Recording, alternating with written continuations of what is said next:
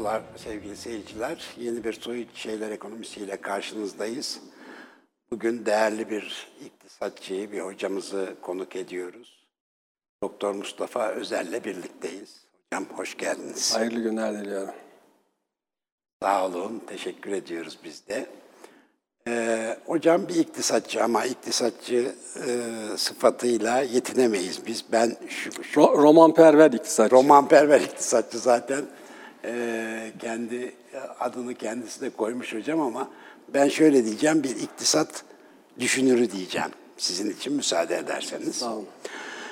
Ee, konuyu maalesef süremiz kısıtlı olduğu için sizin asıl odaklandığınız konu üzerinde toparlamaya çalışacağız.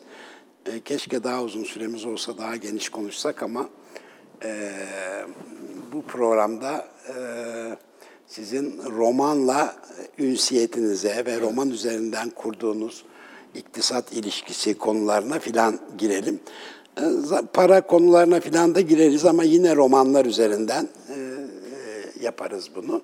Şimdi e, sevgili hocamız e, birkaç yüzyıllık e, roman e, serüveninin başından neredeyse başından başlayarak diyeyim e, belli başlı yabancı dünya romanları ve Türk romanları üzerinden e, iktisat yorumları ve değerlendirmeleri yapıyor. Böylece aslında bir iktisat kuramı da çıkıyor ortaya, iktisat tarihi de çıkıyor, iktisat düşüncesi ve felsefesi de çıkıyor. Şimdi e, bu, bu doğrultuda yapacağız bu sohbeti. İşte biraz kapitalizm, biraz finans konuşmak isteriz. Bunu yine romanlar üzerinden e, yapabiliriz. Hocamın e, bu e, ilişkiyi özetleyen ve tek tek romanlar üzerinden e, değerlendirmeler yaptığı Roman Diliyle İktisat adlı bir kitabı var. İzleyimiz bu kitap olacak. Ayrıca biraz önce ifade ettiği gibi Roman Perver İktisatçı e, adında da bir kitabı var. Aslında benzer konular işliyorsunuz burada da. E, roman diliyle siyaset, beklediğimiz kitap roman diliyle Emperyalizm. emperyalizm, Bir de roman dilli iş hayatı yayınlandı. İş hayatı yayınlandı. O yayınlandı, yeni, evet. çok yeni bir kitap o. Evet. Hocam, şimdi e, kitabınızda e, Göte'den e, İbn Tufeil'e, Balzac'tan Kemal Tahir'e, Mahmut Makal'a, Emil Zola'ya, George Eliot'a, atlaya atlaya gidiyorum zaman harcamamak için. Charles Dickens, Dostoyevski, Halit Ziya, Peyami Safa, Yakup Kadri, Mustafa Kutlu, Ahmet Hamdi Tanpınar, Halide Edip en önemlisi. Halide Edip. Ee, biz bunlardan sadece bir e, işte tadımlık olabilecek bir sohbet yapabileceğiz. Belki birkaçını e, tercih edebiliriz. Öncelikle şunu sormak istiyorum. Nereden böyle bir fikre sahip oldunuz? Nasıl e, ulaştınız buna? Yani çocukluğumdan beri roman e, okuyan biriydim ama e, Türkiye'de insanlar mesleklerini çok öyle e, keyiflerine bağlı olarak seçmiyorlar. E, annem babam e, işte 50-60 yıl geriye gid- giderseniz e, doktor ya da mühendis ol diyorlardı. E, Boğaziçi mühendisliği kazanmıştım ben de 1974 yılında. Bir yıl e, makine mühendisliği okudum. E, vites kolu bile yaptık stajda. Ama sonra dedim ki benden iyi bir mühendis olmaz. Mühendisliğe olan saygımdan idari bilimlere geçtim. İşletme ve iktisat okudum. İktisattan mezun oldum. Ama roman aşkı bırakmıyor insanı. E, Bankalarda çalıştım, sanayi ticaret şirketlerinde çalıştım. E, Belli bir süreden sonra da danışmanlık yapmaya başladım. Bütün bu süre boyunca e, kurgusal alandan kopmadım. Çünkü e, hayatta yaşadığımız büyük çelişkilerin en iyi ifadelerini romanda bulduğunu gördüm. Romancıların birer kahin olduklarını, hatta biraz kendimi zorlayarak dindar bir insan olmama rağmen e, ehli keramet olduklarını, O kadar. Bazı evet bazı görüşlerinin böyle e, gerçekliğe nüfus ettiğini hissetmeye başladım. Ve işte 50 yaşından sonra tekrar e, bu alana odaklandım.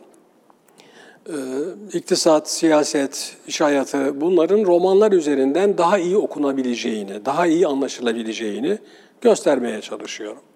Don Quixote, Robinson Crusoe ne kadar klasik eser varsa bunların her birinin hem geçmişi daha doğru yansıttığını, hem o yazıldığı günün en iyi analizi olduğunu, hem de ciddi ölçüde gelecekte neler olacak, bunu vermeye çalıştığını ve en önemlisi de sosyal bilimlerin e, bence gereğince üzerinde durmadıkları ya da yeterince kavrayamadıkları, kapsayamadıkları değerlerdeki dönüşümün tarihini yazıyorlar bunlar. Balzac daha 1830'larda e, yazdığı romanlarla ben de tarihçiyim diyordu. Bana romancı gözüyle bakmayın. Sizin tarihçi dediğiniz insanlar olayların tarihlerini yazıyorlar. Ben de değerlerdeki dönüşümün tarihini yazıyorum. Yükselişler, düşüşler.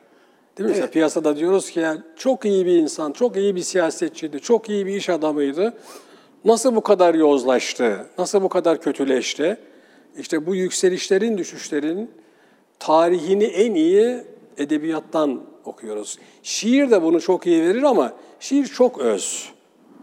Ee, Daha roman açıyor. Evet, evet. roman bunu açıyor bence.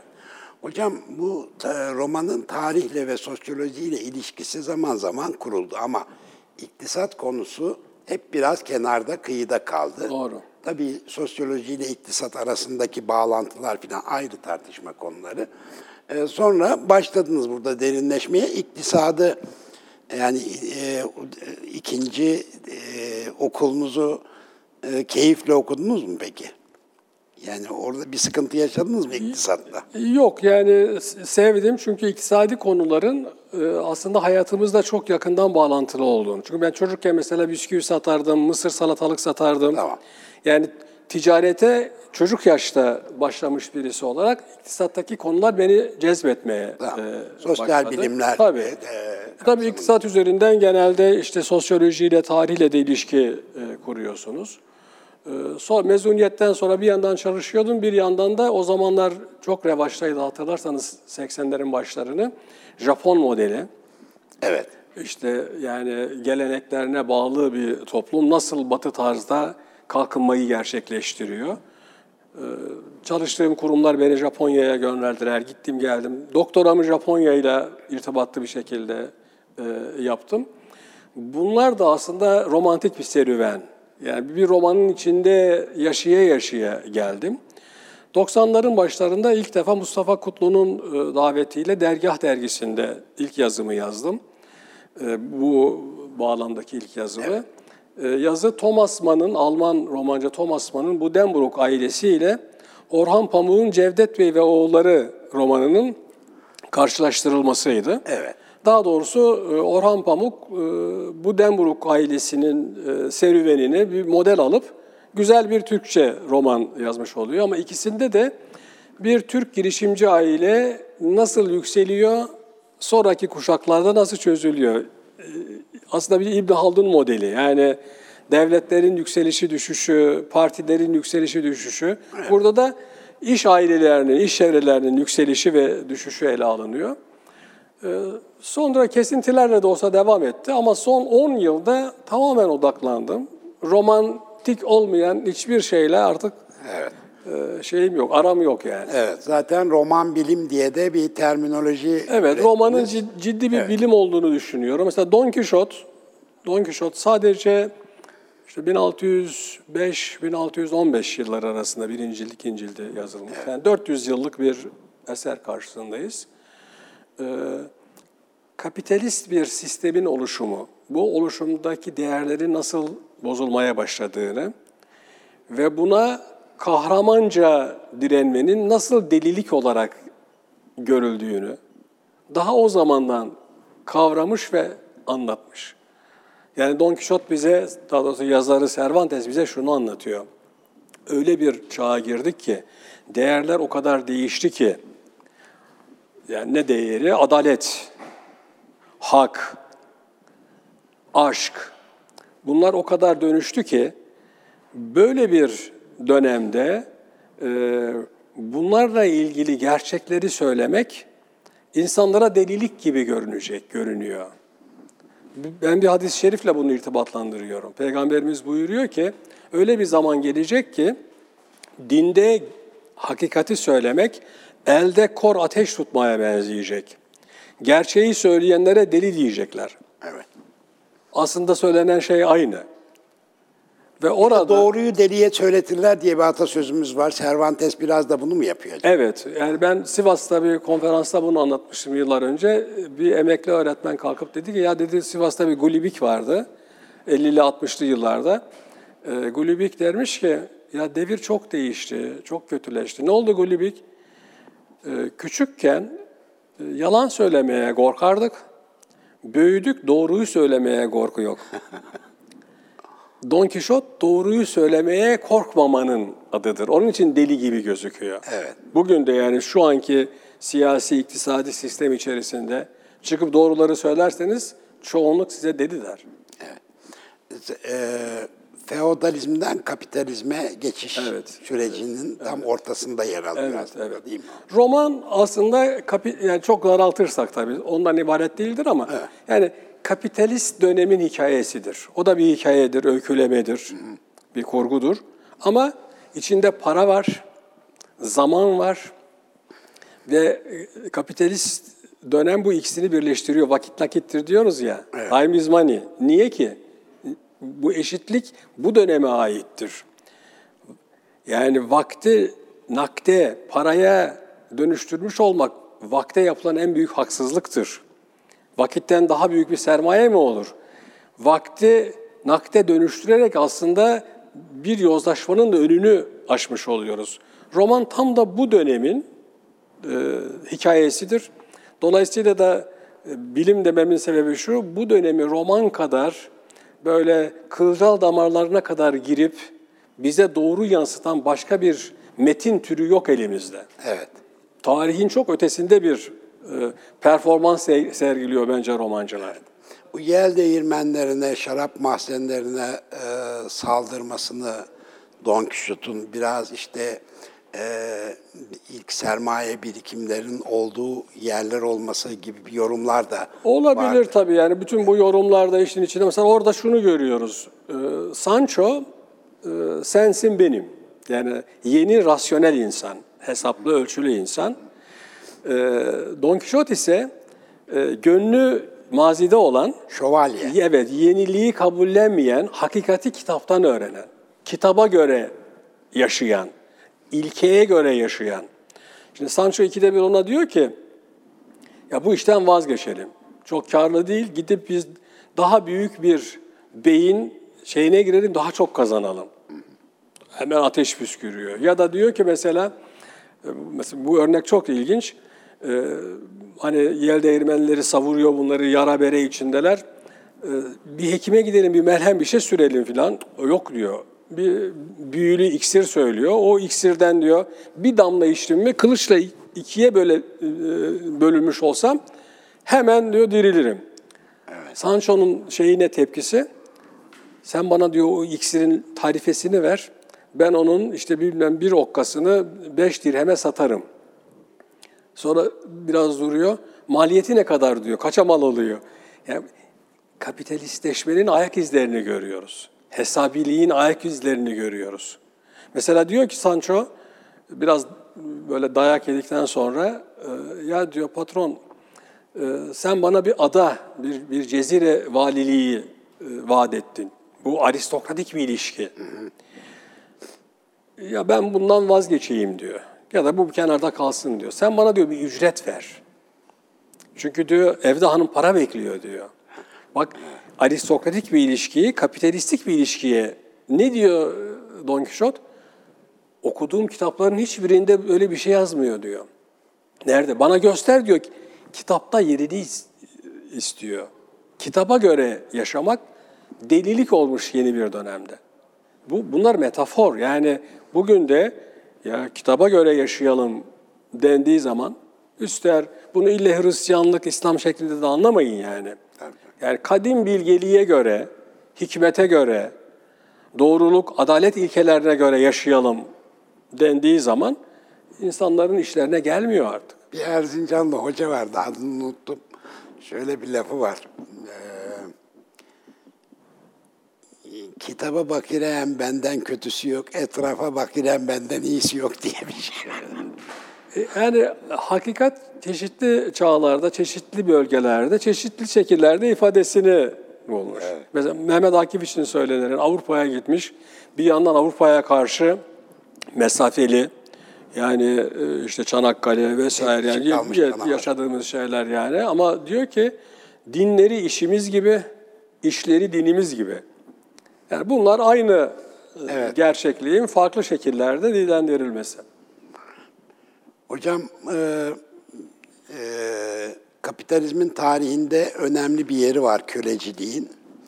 E, isterseniz bir Robinson'a da değinelim. Ondan sonra bir Türk romanı seçelim. Evet, Yani. Ro- Robinson çok önemli bir roman çünkü e, bazılarına göre romanın başlangıcı. Yani ben, benim oyum Don Quixote'dan yana ama birçok bakımlardan da ondan işte 100 yıl kadar sonra yazılmış olan İngiliz romanı e, Robinson Crusoe kapitalizmin birçok e, hem sömürgecilikle bağlantılı hem de e, birikimle, tabiata boyun eğdirmekle, yani ekolojik yönleri var, işte emperyalistik yönleri var.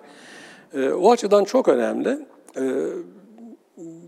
Bir kere Robinson'un babası bizim e, şair Nabi gibi e, sağduyulu bir insan, geleneksel anlamda. E, Şair Nabi'nin oğlu Hayri'ye yazdığı bir hayriname vardır. Orada ona itidalli olmayı, orta bir hayat sürmeyi öğütlüyor. Yani kitap boyunca bunları anlatıyor. Evet, evet. Robinson'un babası da ona, oğlum gözün yükseklerde olmasın, bu deniz işleri falan bunlar lüzumsuz işlerdir, tehlikeli işlerdir. Ee, böyle tehlikelere girmenin bir anlamı yok. Sen gel yani orta halli bir tüccar, esnaf, zanaatkar bir şey ol gibi. Ama çocuğun içinde serüven ruhu var. Modern batılı tipi simgeliyor o. Ve işte o adaya düşüyor netice itibariyle. Ee, ama adaya hükmetmeye başlıyor. Adada hayvanlara hükmetmeye, tabiata hükmetmeye başlıyor. Adanın içine gelenlere hükmetmeye başlıyor. Derim o zenci, kurtardığı zenciye kendisi bir isim veriyor. Cuma, bir insan ismi vermiyor. Onu kurtardığı günü hatırlasın diye Friday adını veriyor. Yani kendisinin efendi olduğunu, onun köle olduğunu sürekli hissetsin istiyor. Anlatacak çok şey var Robinson'la ilgili. Şununla bağlayayım. Ee, adadan ayrıldığı zaman adayı artık biraz nüfus artmış, onlara pay ediyor. Fakat tapuyu vermiyor. Tapu bende diyor. Bu aslında sömürgeciliğin birkaç yüzyıllık serüvenini daha 1719'da anlatmaktır. Bugün e, Fransızlar, İngilizler, Amerikalılar Orta Doğu'da ne arıyorlar? Tapu bizde diyorlar. Yani biz bir zamanlar buraları bir şekilde yönetiyorduk diyorlar yani. Her an geri gelebiliriz diyorlar. Çok ilginç bir şey. İngilizler, işte Fransızlar önce biliyorsun Napolyon e, Mısır'ı fethetti bir anlamda. Sonra şeyler geldi. İngilizler e, Napolyon'u yendikten sonra onlar diyelim ki Kahire'den, İskenderiye'den Beyrut'a kadar ki alanda onlar etkili olmaya başladılar. Bu arada tabii misyonerlere ihtiyaçları var. Malta'daki bir misyondan faydalanıyorlar. Ne yapalım? İki şey peşindeler. Bir, Müslümanlara bir şeyler aşılamak. İki, e, bu bölgenin Hristiyanlarını protestanlaştırmak. Onların nazarında bölgenin Hristiyanları da böyle geri kafalı, hurafelerle e, yetişen insanlar. Bu bizim romanlarımızda da var. Bizim e, bir parantez açayım hemen. İlk romanımız sayılan bir Ermeni vatandaşımızın yazdığı, Vartan Paşa'nın yazdığı Akabi Hikayesi 1851. Bu e, Akabi hikayesinde Fransa'dan gelen bir Katolik, İstanbul'daki bir Katolik'in kızını istiyor. Tepki ne biliyor musun? Gavura kız verilmez. yani halbuki ikisi de Ermeni yani. Ama gavura kız verilmez. Yani. Şimdi bu insanları dönüştürmek için hem Müslümanları daha da çok Hristiyanları e, sadece İncil'le olmaz diyorlar. Bunun için bir takım edebi eserleri Arapçaya çevirmemiz lazım diyorlar. Ve Kıpti bir şey buluyorlar, mütercim buluyorlar. E, Robinson Crusoe'yu Evet. e, Kıssatü Robinson Crusoe diye e, kısa versiyonu 1819, tam e, versiyonu 1835 tercüme ediyor. Kendisi Hristiyan. Misyonerlerin ne amaçla bu kitabı çevirdiğini de biliyor. Buna rağmen Müslümanların adasında büyümüş. Ve romanı çevirirken Robinson adaya düştüğü zaman mesela o zor e, şartlarda kaptan ölünce hemen Kur'an-ı Kerim'den ayetler okumaya başlıyor Robinson. İşte e, biz nefsimiz Allah'ın elindedir. Biz senden geldik sana döneceğiz. Hemen Bakara suresinden işte bilmem 156. ayet. Ya da e, ada ile ilgili bu diyelim demin söylediğim tapu mülkiyet meselesi bu, tapu ne demek diyor, mülkiyet ne demek diyor. Bu ada hepimize emanettir diyor. Tamamen İslamileşiyor. Cuma ile ilişkisi bir de Huri diye bir başka köle var. Arap ya da zenci diyelim.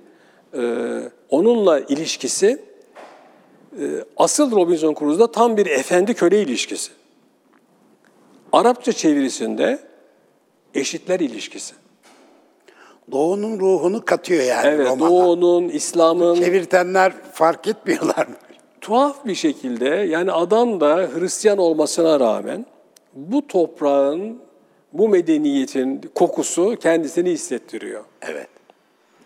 Onun için romanlar kadar roman çevirileri de önemlidir. Nasıl çevrilmiş? Ee, ondan sonraki mesela Robinson Crusoe çevirilerinde neler yapılmış? Bunları çok iyi incelemek lazım. Evet, biraz o zamanlar için geçerli, bugün için geçerli değil. Roman çevirileri bugün e, e, Google çevirileri bile yapılabilir. He- durumda yani. Hepimiz yeterince küreselleştik, Avrupalılaştık. Yani onlardan farkımız kalmayınca artık o çeviriler de e, aslına daha uygun olmaya başladı. Bizim bizim verecek kokumuz kalmadı. Evet. E, hocam kısa bir reklam arası verelim, sonra devam edelim bu güzel sohbete. Biraz sonra buradayız sevgili seyirciler.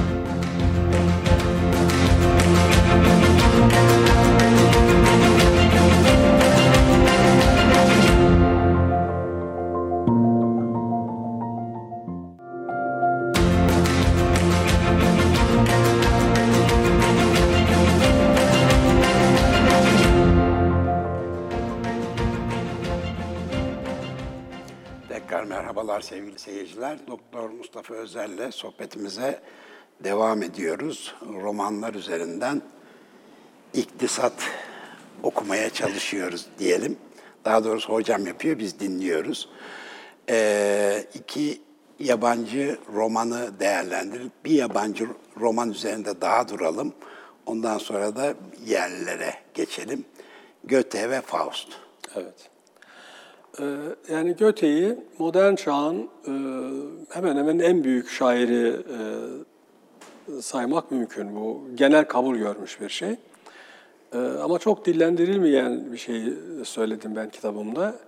Ee, Modern çağın en büyük iktisatçısı aynı zamanda.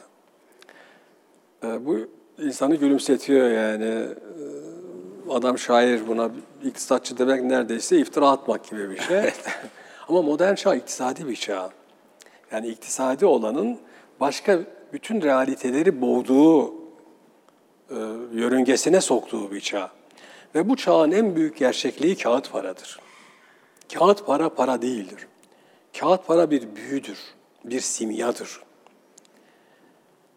Ee, daha önceki bütün yüzyıllarda paranın bir şeyi var, e, objektif karşılığı var. Ya mal paradır, yani tuz paradır, işte geyik başları paradır, boynuzlar paradır. Hepsinin bir, bir değeri, bir karşılığı var. Deniz kabukları paradır. O biraz e, istisnai bir şey. Her deniz kabuğu değil. Millet zannediyor ki bütün deniz kabukları öyle. Paranın en önemli özelliği kolay çoğaltılamayacak olmasıdır. Nedret. Tabii nedret yani bir şey nadir değilse para olamaz. Evet. Ve nihayet altın ve gümüş. Ee, kağıdı paraya dönüştürmek bir simya sürecidir. Bunu anlamış Göte. Ve bütün Faust'u aslında simya süreçlerine göre e, kurgulamış. Ee, orada şunu anlatmaya çalışıyor. Ee, parayla geçici bir süre e, devletin problemlerini çözersiniz kağıt parayla. Fakat bu sizi daha büyük sıkıntılara sokar. E, Faust'un birinci cildiyle irtibatını kurarsak daha rahat anlayacağız. Şimdi birinci ciltte ruhunu şeytana satan bireyle yüz yüzeyiz. Yani bir entelektüel tip var karşımızda, bir bilim insanı, bir, bir filozof tipli insan var. Diyor ki ben tıp okudum, efendim e, felsefe okudum, ilahiyat okudum, hukuk okudum ama bu varlığın hikmetini anlayamadım. Yani ne oluyoruz? Nedir başımıza gelen? İki, bazı şeylerden haz alıyoruz. Yiyoruz, içiyoruz vesaire. Fakat haz çok kısa süreli. Yani özetle kesin bilgi ve mutlak haz, sürüp giden haz yok mu kardeşim? Bu nasıl hayat, bu nasıl dünya? Bu sıkıntı içindeyken işte Mefisto geliyor. Mefisto'ya şeytan de, şeytanın vekili de ne dersen de. Biz şeytan diyelim kısaca. Şeytan diyor ki yani abi kolay yani. Bir anlaşma yapalım. Ben sana ikisini de vereyim. İkisini de temin edeyim. Kesin bilgi ve mutlak haz. Ama ikisine de sahip olduğun zaman daha doğrusu 24 yıl eski Faust söylencelerinde 24 yıl Göte bunu zamanı kaldırıyor. Diyor ki ne zaman sahip olduğunu hissettin o zaman ruhun artık şeytanın ve kanla bir anlaşma imzalıyorlar. Bu birinci cilt. Hemen hemen iddia ediyorum hiçbir e, özellikle ülkemizde hiçbir iktisatçının ve çoğu edebiyatçıların okumadığı, okumadan atlayarak geçtiği, ben de öyle yaptım uzun zaman, 50 kaç yaşına kadar. İkinci cilt, ruhunu şeytana satan devletin serüvenidir. Yani birinde ruhunu şeytana satan birey, ikincisinde ruhunu şeytana satan devlet. Ee, bir imparator var, böyle bir karnaval gibi bir e, şey, ee, içmiş haşmet mehap, hafif esrik böyle neler olup bittiğini tam kavrayacak durumda değil. Tamamen mes değil ama tam ayıkta değil. Bir kere bu tasvir çok önemli. Ee, modern çağın siyasi egemenlerinin yarı esrik tipler olduğunu ve gerçekte iplerin onların ellerinde olmadığını hissettiriyor Göte. İki, silah sesleri geliyor. Soruyor ne oluyoruz diyor. E, askerlere maaş dağıtılmadı diyor. Niye dağıtmadık? Diyor, giderlerimiz fazla, gelirlerimiz yeterli değil. Simyacılar da, saradaki simyacılar da altın yapamadılar.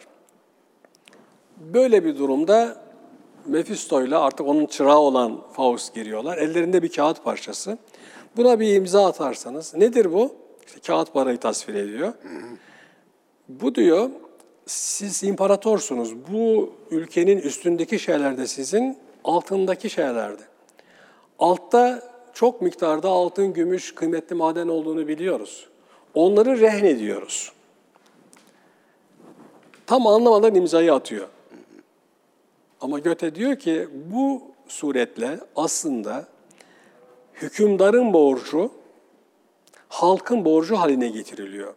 Çünkü o kağıtların karşılığı ileride öyle madenlerden filan değil, halkın ödeyeceği vergilerden toplanacaktır. Dolayısıyla kağıt para meselesi yeni ekonomide önemli bir şey. Göte bunu muazzam bir şiirle ortaya koymuş. Benim yapmaya çalıştığım şey bir yandan e, iktisatçıların edebiyata bu gözle bakmaları ama bir yandan da edebiyatçıların yani şiir yazanların, hikaye yazanların, roman yazanların iyi iktisat öğrenerek daha esaslı işler yapmaları. Şimdi iyi iktisat bilmiyorsanız yani böyle halkın ağzından duyduğunuz bir iki şeyden e, netice çıkarmaya çalışırsınız. Olmaz yani. Nazari anlamda iktisat bilmek lazım. iyi bir hikaye yazabilmek için. Tanpınar mesela bunlardan biriydi. Halide Edip mesela oturun sonsuz panayırı okuyun. Sonra gelin bugünün Türkiye'sine bakın. Ben iddia ediyorum 1946'da yayınlanan e, Sonsuz Panayır 2022'nin Türkiye'sini de aynı yalanlıkta, aynı beceriyle yani iktisat, siyaset ilişkilerini, yozlaşmaları neler görüyorsanız hepsi Sonsuz Panayır'da var. Romancının böyle bir kavrama gücü var. Hocam kafama takılan bir konu var. Şu para konusunu geçmeden önce sormak isterim. Şimdi sonuç itibariyle bu para dediğimiz şey bir takastan kurtulmak için insanların e, geliştirdiği bir mübadele aracı. Diyebiliyoruz. Çünkü bunu böyle tarif eden Adam Smith'ten başlayarak bütün iktisatçıların verdikleri örnek şu cümleyle başlıyor. Let's imagine. Varsayalım ki, hayal edelim ki böyle bir toplum işte takası iyi yapamıyorlar filan. Hepsinde hayal edelim ki var. Tarihi ve antropolojik çalışmalar şunu göstermiştir. Para borcumuzu ölçmek için icat edilmiştir. Borçlu doğarız. Hükümdara borçluyuz, vatana borçluyuz, millete borçluyuz, şuna borçluyuz, buna borçluyuz. Paranın kendisi olmadığı zaman bile hayalen parayı varsayarak borcu ölçmüşüzdür. Kağıt para üzerinden de hükümdarın borcunu halkın borcuna dönüştürme modern paradan bahsetmiyoruz değil mi? Paranın eski para icadından yeni, hani eski para yeni para farkı. Mesela geçenlerde bir devlet adamımız diyor ki e, devletin kendisine verdiği Türk lirasını kullanmayıp yabancı para tutanlar bilmem nedir.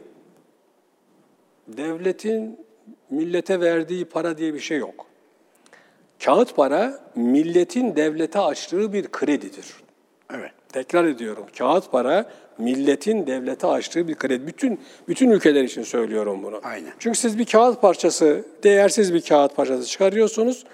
Diyorsunuz ki ben vaat ediyorum bu işte 100 liradır ya da 200 liradır, 100 dolardır. Bunun karşılığı siz bilgisayar satıyorsunuz, öbürü kitap satıyor, bu bardak satıyor. Yani emeğin günlerin, haftaların, ayların emeğini o kağıt karşılığında. Ama devlete zımnen şunu söylüyoruz. O senin sözündür. Sözünü düşürmezsen, vaadini yerine getirirsen, yani onu çoğaltmazsan, değerini düşürmezsen ben onu tutarım. Değerini düşürürsen, parasının değerini düşürmeyen kralların parasını tutarım. Bugün de yaşadığımız budur. İşte kur korumalı diyoruz değil mi? Yani niye e, koruma ihtiyacı duyuyoruz. Çünkü e, değerini tutamıyoruz. Evet. Düştü mü Hindistan olsun, e, Arjantin olsun, Türkiye olsun fark etmez. Bir paranın değeri düşünce kimse onu tutmaz. Düşürmeyeceksiniz. Yine de, yine de fonksiyonel olarak sizinki tabii ki bir görüş. Fonksiyonel olarak e, bir mübadele e, işlevi elbette, görmüyor ve elbette, paylaştırmıyor tabii. mu? Evet. Evet, tabii. Şimdi bu durumda metal paralarla e, kağıt para arasında tabii onu farkı görebiliyoruz ama bunun nasıl kullanılacağıyla ilgili bir şey. Sonuçta metal paralara verilen değer de izafi ve tek bir şeyi var onun fonksiyonu yok onun nedret sadece evet, öyle değil mi belki? Evet tabii e, hani Tabii. değeri oluşturan birkaç... Zaten faktör. uzunca bir zaman kağıt para basılsa da ya gümüşe endeksliydi bir yerlere ya da daha 1971'e kadar bunu Amerika bozdu. Tabii. Evet. Ee, evet. Ama sonuç itibariyle kağıt paranın bir mübadele aracı olarak düzgün etik kullanılma imkan Tabii. ve ihtimali yok mu? Var herhalde değil mi? Var ama şöyle, e, bir fonksiyon e, budur, mübadele aracı olması. Bir fonksiyon da değer stoku olması. Yani o bir değeri ifade ediyor. O stok azalırsa, yani ben diyelim ki bana 100 lira maaş ödüyor, ben sizin yanınızda çalışıyorum, bana 100 lira maaş ödüyorsunuz. Ben 10 liraya diyelim ki bir kilo et alıyorum. Öbür ay siz yine bana 100 lira veriyorsunuz ama kasaba gidiyorum et 12 lira olmuş. Evet. Ha, o zaman diyorum ki artık bu kağıt para bir değer stoku değil. Çünkü değeri azalıyor. Yani bir kilo et ediyordu, şimdi 900 gram etti. Ondan sonraki ay 800 gram etti filan. Yani sadece mübadele aracı olması yetmiyor. Paranın değer stoku olabilmesi lazım. E, bugün için geçerli bu. Öyle değil mi? Her zaman her, Her ülkede zaman. geçerli. Her tabii, zaman. Tabii her zaman. Mesela affedersin altın paralar vardı. Evet. Hükümdarlar sıkışınca diyelim ki altın içinde 10 gram altın olduğunu. Onu eritiyorlardı 8 grama düşürüyordu. 2 gramı çalıyorlardı. Ama tüccar uyanık bir süre sonra o paraları almamaya ya da eksiğine Ama o doğrudan fiziki olarak eksilmesinden kaynaklı bir şey. izafi değil E, herhalde. Ama kağıt parada da insanlar hemen uyanırlar yani. E, ertesi uyanıyoruz gün, zaten. Tabii hemen. Zaten- bir günde uyanırsınız yani. E, sonuçta Yani bu para çok ince bir iş. Bunu Goethe'den 1800 işte 20'lerde 30'larda bu kadar büyük bir e, kavrayış gücüyle görmek evet. gerçekten ben bunu verici. e, bu sohbeti araya sokmak istedim kişisel merakımdan da kaynaklı olarak. Ee, hocam bir iki de yerli romana geçelim. Biliyorum Sinekli Bakkal üzerinde çok du- duruyorsunuz. Ee, sonra Ahmet Hamdi Tanpınar, Halit Ziya. birkaç tabii, Türk romanı e, inceleyerek sohbeti tamamladık. Yani şöyle ben modernliği, yani roman modern insana modern olmanın ne demek olduğunu hem e, yüce taraflarıyla hem de alçak taraflarıyla. Mesela Gogol'ün Ölü Canları bu açıdan çok önemli. Daha 1840'larda modern toplumu alçak bireylerin yüksek toplumu olarak tasvir ediyor. modernliği modernlere anlatma girişimi. Modernliği de üç boyutlu bir gerçeklik olarak görüyorum. Kapitalist bir ekonomi, ulusal bir siyasi sistem ve birey adını verdiğimiz yeni bir sosyokültürel varlık. Kapitalizm artı ulus artı birey. Ee, kapitalizm yüzyılların, bin yılların kanaat ekonomisi değil, sürekli kazanmaya, biriktirmeye, biriktirini arttırmaya, yeniden yatırmaya bunlar çok yeni şeyler. Biz bunun, böyle bir ekonomiye doğduğumuz için zannediyoruz ki her sene ekonomiyi şu kadar büyütelim, şirketleri şu kadar geri... Böyle bir şey yoktu klasik dünyada. Yani son 2-300 yılın olayları. İyi mi kötü mü ayrı mesele. Dünya kadar e, olumlu yönler. kötü ama buraya tabi olmadan da e, toplumlar arası rekabette geri kalıyor. Şimdi o onu ayrı bir tartışmada Evet, ayrı bir konuşmak lazım. Yani o bugünün konusu değil. Roman bu bu aşmazı da gösteriyor aslında. Ee, kapitalist bir ekonomi sürecinde neler oluyor? Bunu Balzac'ta okuyorsunuz. Zola, Zola para diye roman yazıyor. Yani. Romanının başlığı para yani. Düşünebiliyor musunuz? Ee, Ulus kısmı biraz uzun sürer, ona girmeyelim. Birey önemli. Şimdi bireyi biz nasıl anlayacağız? İşte kendi kafasıyla düşünen, itiraz edebilen, e, geçmiş çağlarda da vardı böyle insanlar. Ya da başka bir açıdan düşünürsek, çağımızda mesela diyelim ki moda diye bir şey var, marka var. Milyonlarca insan, siz de bu işlerle uğraşıyorsunuz, bir, bir üzerinde bir işaret olan giysiyi almak için kuyruğa giriyorlar. Yani hangi, hangi bireylikten söz ediyoruz? Yani yine de insanlar güdülüyorlar. O zaman bireyden ne anlayacağız? Birey aslında modern çağda e, insan tekinin Tanrı'ya ve topluma dayanmadan ayakta kalabileceğine inanması demektir. Ve bunu bizde en iyi anlayan bana göre okuduğum kadarıyla yani elbette bu konuları benden daha iyi bilen insanlar vardır ama benim görebildiğim kadarıyla bunu kamilen anlayan ilk kişi bir romancıdır Halit Ziya, Mai ve Siyah. Mai umutlarımız, siyah da kara gerçekliğimiz. Orada Ahmet Cemil Süleymaniye semtinde oturur. Yani Süleymaniye Camii, Ebul Vefa, aradaki bir sürü mescitler vesaire. Yani tamamen bir din, diyanet çerçevesinde yaşıyor. Ama kulağına roman boyunca hiç ezan sesi gelmiyor. Hiçbir vakit gidip de İmam Efendi'ye herhangi bir meseleyi danışmıyor. Yani toplumdan da Tanrı'dan da uzak yaşıyor. Ne yapıyorlar? Arkadaşlarıyla Taksim'de oturup, tabii o zamanlar o yüksek binalar yok. Taksim'den Marmara'ya bakarak e, Shakespeare'den, Goethe'den, e, diğer e, İngiliz, Fransız, Byron'dan vesaire şiirler. Yani geleneksel içine yaşadıkları topluma ve onun e, ilahi değerlerine dayanmadan ayakta kalabilmek. Bunun şeyi peşinde. Tanpınar aşağı yukarı 50 yıl sonra sahnenin dışındakileri yazmış. Sahnenin dışındakilerin üçüncü bölümünü ben bizim e, modernleşme sürecimizin tarihi olarak görüyorum. İlk cümlesi şudur, o Ahmet Cemil'in de yaşadığı, o 1880'lerin, 90'ların, 70'lerin İstanbul'unu, klasik toplumu, e, içtimai jeoloji merkezi cami olan bir toplum diye tanımlıyor. Yani toplumsal e, faaliyet merkezi mabettir, market değil. Halide Edip'in Sinekli Bakkalı bir anlamda mai ve siyahtaki ve mai ve siyahlardaki genelleştirelim yani. E, bu toplumun değişme zorunluluğuna e, bir cevaptır. Sinekli Bakkal camiden çünkü bir semtin adı orada da cami var fakat kasvetli bir yer.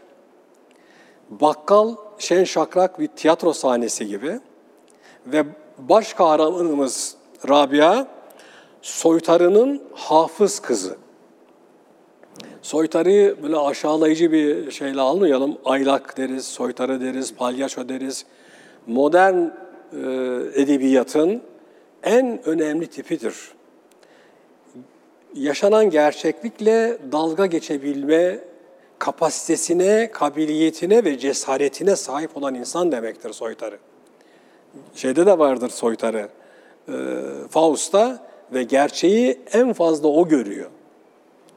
Vaktimiz olsaydı biraz onlara girerdik. Sinekli Bakkal'da şunu anlatıyor e, Halide Edip.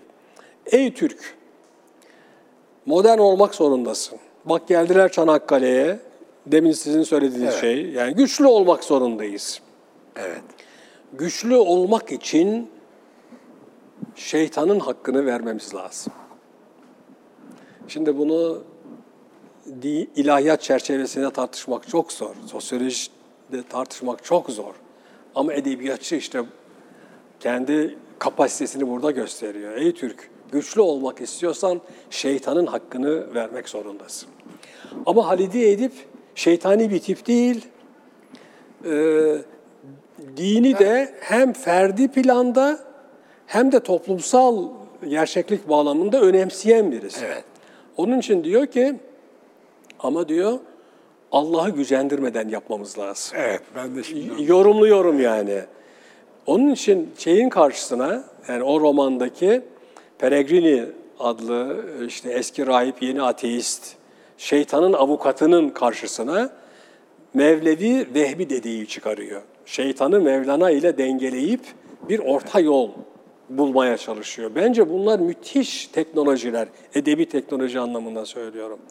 Yani ben e, Sinekli Bakkal'ın Türk Edebiyatı'nda anlaşılmayan büyük bir eser olduğu kanaatindeyim. Rabia'nın iki yüzü var. Bir yüzü geçmişe dönük. O yüzü mükedder. Onunla Kur'an-ı Kerim okuyor. Ve çok etkileyici. Bir yüzü geleceğe dönük. Neşeli. Onunla şarkı söylüyor. Bir de interface var, arayüz var. Orada da mevlid okuyor. Ama mevlidi şarkı makamlarında okuyor. Bir yenilik getiriyor. Şimdi bunların hiçbiri böyle ezbere söylenmiş sözler değil yani. Ben Sinekli Bakkal'ın... Roman olsun diye değil yani. yani şey olsun diye değil, fantazi olsun diye değil. Evet. Ee, romanın çok ciddi bir iş olduğunu hissettirmeye çalışıyorum ben. Tanpınar, Yakup Kadri ve siyasi görüşlerine katılmam büyük ölçüde. Ama Yakup Kadri'nin sadece kiralık konak romanı büyük bir romancı olmasına yeter de artar bile. Roman bomboş olsa bile, bakın bomboş, açıyorsun hiçbir şey yok. Başlık kiralık konak. Ha, öyle bir devreye gelmişiz ki konaklar kiralanmaya başlamış. Evet. Bir devir düşüyor. Konak bir- kiralık olmaz Tabii, normalde. tabii. Konak kiraya verilir mi yani? Hocam Mahur Beste. Ben onu başka anlamda da çok önemsiyorum. Birkaç dakikamız kaldı. Bir de ona değiniriz. Evet, favori, yani favorilerimden birisidir Mahmut Evet, biliyorum Tanpınar'ın ilk romanı da aslında ama bence kabiliyetini büyük ölçüde gösterdiği bir roman. Zaten biraz önce söylediğin sahnenin dışındakilerin falan öncülü mü? O Ondan da önce yani ilk. evet e, zannediyorum Huzurdan da 1939'da 1939'da yazmaya Evet. başlamış. Kitap olarak geç yayınlanmış ama tefrika Anladım. yazılması yani ilk romanı sayılabilir. Orada çok ilginç bir şey var. Behçet Bey diye bir kahramanımız var. İşte şunu yapıyor, bunu yapıyor. Romanın ortasına geliyoruz. Behçet yok oluyor. Yok oluyor. İkinci kısımda işte ihtilalci sabrimiz var, şu var, bu var. Behçet yok, roman bitiyor. Ulan nereye gitti bizim kahramanımız? Çok güzel. Şeyden anlıyoruz ki Behçet bozuluyor Tanpınar'a, buna zehir zemberek bir mektup yazıyor. Sen ne biçim romancısın, kahramanını yarı yolda bıraktın. Bu mektup elimizde değil. Ee, Tanpınar buna cevap yazıyor romanın yazarı. Bir cevap yazıyor ve cevap Ülkü dergisinde yayınlanıyor. Sonra onu romanın arkasına koyuyor. Cevabında diyor ki, yani biraz haklısın ama sen de haddini bil. Bir kere ben senin hikayeni yazdıkça var oluyorsun. Yani modern birey önce hikayesi yazılandır. Yani romanlar yazıla yazıla birey ortaya çıkıyor. Öyle kendiliğinden birey yetişmiyor. Ama ne yapayım? Öyle bir toplumdayım ki bu yolun yarısındayız. Yarım bireyimiz var. Yani yarım birey olmak, romanın ortasında Bu kadar oldu. kaybolman senin kaderin, benim yapacak bir şeyim yok. Özeti bu yani. Ay, hocam, Bence. Çok güzel. Ben bunu şey için örnek veriyorum. Zaman zaman söylerim. İletişim ontolojik bir meseledir. Kesinlikle. Yani eğer Kesinlikle. iletişmiyorsanız ortada yoksunuz demektir. Mahur Beste'deki kahraman arkadaş bunun en güzel örneği. Evet. Kendi bakış açımdan da onu örnek olarak veriyorum. Hocam çok tadımlık bir sohbet oldu ama ne yapalım? Roman diliyle emperyalizm çıktı çıkacak. Bekliyoruz. Evet, o çıkınca bir konuşalım yani. Tamam. Neler neler dönüyor dünyada bir o gözle bakarız. Ee, Roman diliyle hukuk diye de bir beklenti var galiba. Ee, roman diliyle din, roman diliyle tarih, roman diliyle hukuk, roman diliyle çocuk. Ama hepsinden önce inşallah seneye roman diliyle finans. Bu dünya finans sistemini romanlar üzerinden e, çok iyi anlatıyorlar bence. Evet. Şimdi bu e, siz zaman zaman örnek veriyorsunuz. Son bir iki dakikamızı böyle değerlendirelim bari. Tabii bu finans piyasaları e, hani birisine de reel piyasa diyoruz. Onun irreel olduğunu da söylemiş oluyoruz bir şekilde aslında. İrreel ama şu anda dünyada kazancın %99'u finansta. Evet. Yani patates ya da bilgisayar. Orada değil, Bunlar ha, bu, bunlar önemsiz mi? Bunlar olmasa olmaz ama esas kazanç şeyde dönüyor. Bunlar Finans araçsallaşmış Evet, durumda. bunlar araçsallaşmış Araçsallaşmış durumda. Hani bu biraz önce deniz kabukları dedik. Ben şu örneği veririm. Hani e, diyelim ki 3 kum midyesine 5 yumurta alıyorsun. Ama orada esas olan yumurta. Kabuğu, deniz kabuğuna verdiğimiz değer izafi. Yani bir sosyal evet. uzlaşımın son- Atfediyoruz yani. Atfediyor, uzlaşımın sonucu. Esas olan yumurta. Daha da esas olan omlet. Belki daha da esas olan onun servis edilmesi falan. Ee, katma değer, üstüne katma değer ilave ederek. Ama ge- e, geriye dönersek kabuk e, deniz kabuklarına aslında finansal piyasalar kumda deniz kabuklarıyla oynamak gibi oluyor. Ama işte size bir tek rakam vereyim. Bir günde dünyada Evet. reel ticaret yani yumurta alıp satmak, otomobil alıp satmak, Evet. petrol alıp satmak bir günde 60 milyar dolardır. Bir günlük parasal işlem hacmi 5 trilyon dolardır. 6 trilyon dolardır. Evet yüzde Yüzde bir yani. yüzde biri ikisi. Evet yani. E, Öyle dönüyor yani. Evet. Ve bu da çok riskli bir şey. Her an patlayabilir. Biraz karamsar mı bitirdik yani? Yo, Ama çok romantik çünkü her şey söze dayanıyor. Roman da zaten bir söz metnidir. Söze dayanan bir şeydir. Dolayısıyla ben dünya ekonomisini finansallaştığı ölçüde sözelleşmiş, yani romanlaşmış olarak görüyorum. evet. Bunu da inşallah bir başka vesileyle konuşuruz. Coin piyasasını takip ettiniz herhalde son birkaç Evet. gündür. Göçtü tamamen. Yarının da altına indi yani. Evet bu da söze dayalı bir uzlaşım Tabii. sonucu olduğu için oradaki Ben gerçi Değerli. coinlerden umutluyum. Yani şöyle umutluyum. Ben e, kağıt paradan bu bireysel paraya geçişin insanlık tarihi bakımından olumlu yönde bir adım olacağı beklentisindeyim. Fakat şu anda yapılan tamamen bir kumardır ve dünya coinler üzerinden bir kumarhaneye dönüştürülmüştür. Müslüman, Hristiyan herkes kumarbaza dönüştür. de henüz mübadele fonksiyonu da olmadığı için Evet, tamamen evet. tam e, Yönlendirilmeye, manipülasyona uygun bir durumda maalesef. Hocam çok teşekkür ediyorum. Ben teşekkür ederim. Ağzınıza, aklınıza sağlık, ayağınıza sağlık teşrif ettiniz. Televizyonu çok fazla sevmediğinizi biliyoruz ama bizim için katıldınız. Çok teşekkür ediyorum. Ben teşekkür ederim. Sağ olun. Hayırlı akşamlar diliyorum. Sağ olun, teşekkür ederim. Sevgili seyirciler, haftaya yine buradayız, bekleriz efendim.